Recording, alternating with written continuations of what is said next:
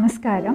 ഈയിടെ വാർത്താ മാധ്യമങ്ങളിൽ ആ, ഇടം നേടിയ ഒരു അസുഖമാണ് ബെൽസ് പാൽസി നടൻ മിഥുൻ രമേശിന് ഈ അസുഖമാണെന്നും താൻ അതിനെ ചൊല്ലി ചികിത്സയിലാണെന്നും ജസ്റ്റിൻ ബീബറിനെ ബാധിച്ചിരിക്കുന്ന അസുഖമാണ് തനിക്കുള്ളതെന്നും മറ്റും അദ്ദേഹം സാമൂഹ്യ മാധ്യമങ്ങളോട് പറയുകയുണ്ടായി.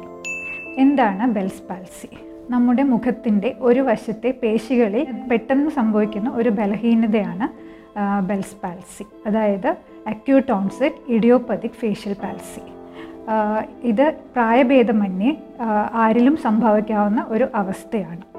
നമ്മുടെ പേശികളെ അനക്കുന്നത് തലച്ചോറിൽ നിന്നും പുറപ്പെട്ട് മുഖത്തെ മാംസപേശികളിലേക്ക് എത്തിക്കുന്ന ക്രേനിയൽ നെർവായ സെവൻത് ക്രേനിയൽ നെർവ് അഥവാ ഫേഷ്യൽ നെർവാണ് ഇത് തലച്ചോറിൽ നിന്നും ഒരു ഇടുങ്ങിയ ചാനലിലൂടെയാണ് നമ്മുടെ മുഖം മുഖത്തേക്ക് എത്തിപ്പെടുന്നത്.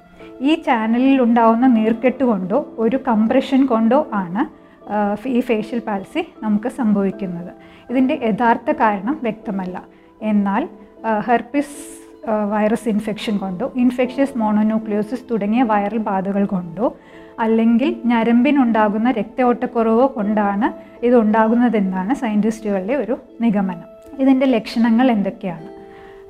നമ്മുടെ മുഖത്തിന് ഒരു വശത്തേക്കുണ്ടാകുന്ന കോടൽ നെറ്റി ചുളിക്കാൻ കഴിയാതിരിക്കുക കണ്ണടയ്ക്കാനുള്ള പ്രയാസം കവിളിൽ വെള്ളം കൊള്ളാൻ കഴിയാതിരിക്കുന്ന അവസ്ഥ വായിലെടുക്കുന്ന വെള്ളം ഒരു ഭാഗത്ത് കൂടെ ഒഴുകി പോവുകയോ അതുപോലെ ഉമിനീരും ഒരു ഭാഗത്ത് കൂടെ ഒരു ഒഴുകി പോകുന്നതോ എല്ലാം ഇതിന്റെ ലക്ഷണങ്ങളാകാം. ഇതുകൂടാതെ നമ്മുടെ ടേസ്റ്റിലുള്ള വ്യത്യാസം കൺ കണ്ണുകൾക്കുള്ള ഡ്രൈനസ് അതുപോലെ വായിൽ ഉമിനീർ കുറഞ്ഞിട്ട് വായിലുണ്ടാവുന്ന ഡ്രൈനസ് ചെവിക്ക് പുറകിലുള്ള വേദന ഇതെല്ലാം ഇതിലും സംഭവിക്കാം. പക്ഷാഘാതവും ബെൽസ് പാൽസിയും ഏകദേശം സമാന രീതിയിൽ തന്നെയാണ് പ്രസന്റ് ചെയ്യുന്നത്. എന്നാൽ എന്റയർലി ഡിഫറെന്റ് ആയിട്ടുള്ള രണ്ട് കാരണങ്ങൾ കൊണ്ടാണ് ഇത് ഉണ്ടാവുന്നത്. എങ്കിലും ബെൽസ് പാൽസി വരുന്നവരിൽ വിദഗ്ധ വൈദ്യ പരിശോധന നടത്തി പക്ഷാഘാതം ഇല്ല എന്നുള്ളത് നമ്മൾ ഉറപ്പാക്കണം. ഏകദേശം എൺപത് മുതൽ തൊണ്ണൂറ് ശതമാനം ആളുകളിൽ ഒരു രണ്ട് മൂന്ന് ആഴ്ച കൊണ്ട് തന്നെ ഈ രോഗം പൂർണമായും ഭേദമാകുന്നതാണ്. എന്നാൽ തുടക്കത്തിൽ നിന്നും യാതൊരു വ്യത്യാസമില്ലാതെ രണ്ട് മൂന്നാഴ്ച ഇത് കണ്ടിന്യൂ ചെയ്യുകയാണെങ്കിൽ ഒരു എം ആർ ഐ സ്കാൻ എടുത്ത് ഞരമ്പിന് ബാധിക്കുന്ന ട്യൂമറോ അങ്ങനെയുള്ള മറ്റ് അസുഖങ്ങളോ ഇല്ല എന്നുള്ളത് നമ്മൾ ഉറപ്പുവരുത്തും. ഇനി ഇതിന്റെ ചികിത്സ എന്താണെന്ന് നോക്കാം. ഇതിന് മെയിനായിട്ട് മെഡിക്കൽ ട്രീറ്റ്മെന്റ് ആണ് ഉള്ളത് അതായത് സ്റ്റിറോയിഡ് തെറാപ്പിയാണ് ഇതിന്റെ ഒരു ചികിത്സാ രീതി. നമ്മുടെ ശരീരഭാരത്തിനനുസരിച്ച് കൃത്യമായുള്ള സ്റ്റിറോയിഡിന്റെ അളവ് കൃത്യം സമയം കഴിക്കുന്നത് കൊണ്ട് ഏറെക്കുറെ പൂർണമായും ഈ രോഗം ഭേദമാക്കാൻ കഴിയും. എന്നാൽ സ്റ്റീറോയിഡ് മരുന്നുകൾ പാർശ്വഫലങ്ങൾ ഉള്ളവയായതിനാൽ പ്രമേഹം ബി പി എന്നീ അസുഖമുള്ളവർ ഇത് പ്രത്യേകം ശ്രദ്ധിക്കണം. അവരുടെ ബ്ലഡ് ഷുഗർ ലെവലും ബി പി എല്ലാം കൃത്യമായി മോണിറ്റർ ചെയ്തുകൊണ്ട് മാത്രമേ സ്റ്റീറോയിഡ് മരുന്നുകൾ കഴിക്കാൻ പാടുള്ളൂ. ഇതിനോടൊപ്പം തന്നെ നമ്മൾ ചെയ്യേണ്ട മറ്റൊരു കാര്യമാണ് ഫേഷ്യൽ മസിൽസിന് കൊടുക്കേണ്ട ഫിസിയോതെറാപ്പി ഇത് ഒരു ഫിസിയോതെറാപ്പിസ്റ്റിന്റെ ഗൈഡൻസോട് കൂടി ആവശ്യമായ മസാജുകളും ഫേഷ്യൽ മസിൽസിനുള്ള എക്സസൈസുകളും നമ്മൾ എന്നും ചെയ്തുകൊണ്ടേയിരിക്കണം.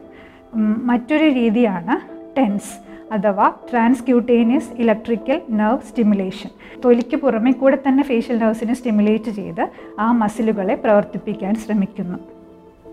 ഇതിൽ പ്രധാനമായും നമ്മൾ ശ്രദ്ധിക്കേണ്ട മറ്റൊരു കാര്യം കണ്ണുകളുടെ രക്ഷയാണ്.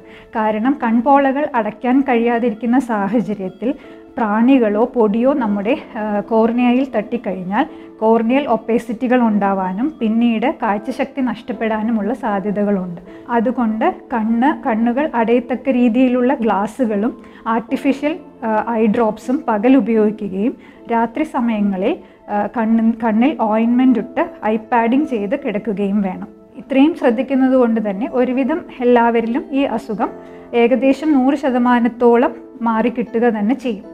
എന്നാൽ ചുരുക്കം ചിലരിൽ മാത്രം ഇത് മാറാതിരിക്കുന്ന സാഹചര്യത്തിൽ ഫേഷ്യൽ കനാലിലുള്ള പ്രഷർ കുറയ്ക്കുവാനായി ഫേഷ്യൽ നൗ ഡീകംപ്രഷൻ എന്നൊരു സർജിക്കൽ ഓപ്ഷനും ഇതിന്റെ ട്രീറ്റ്മെന്റിൽ അവൈലബിൾ ആണ്.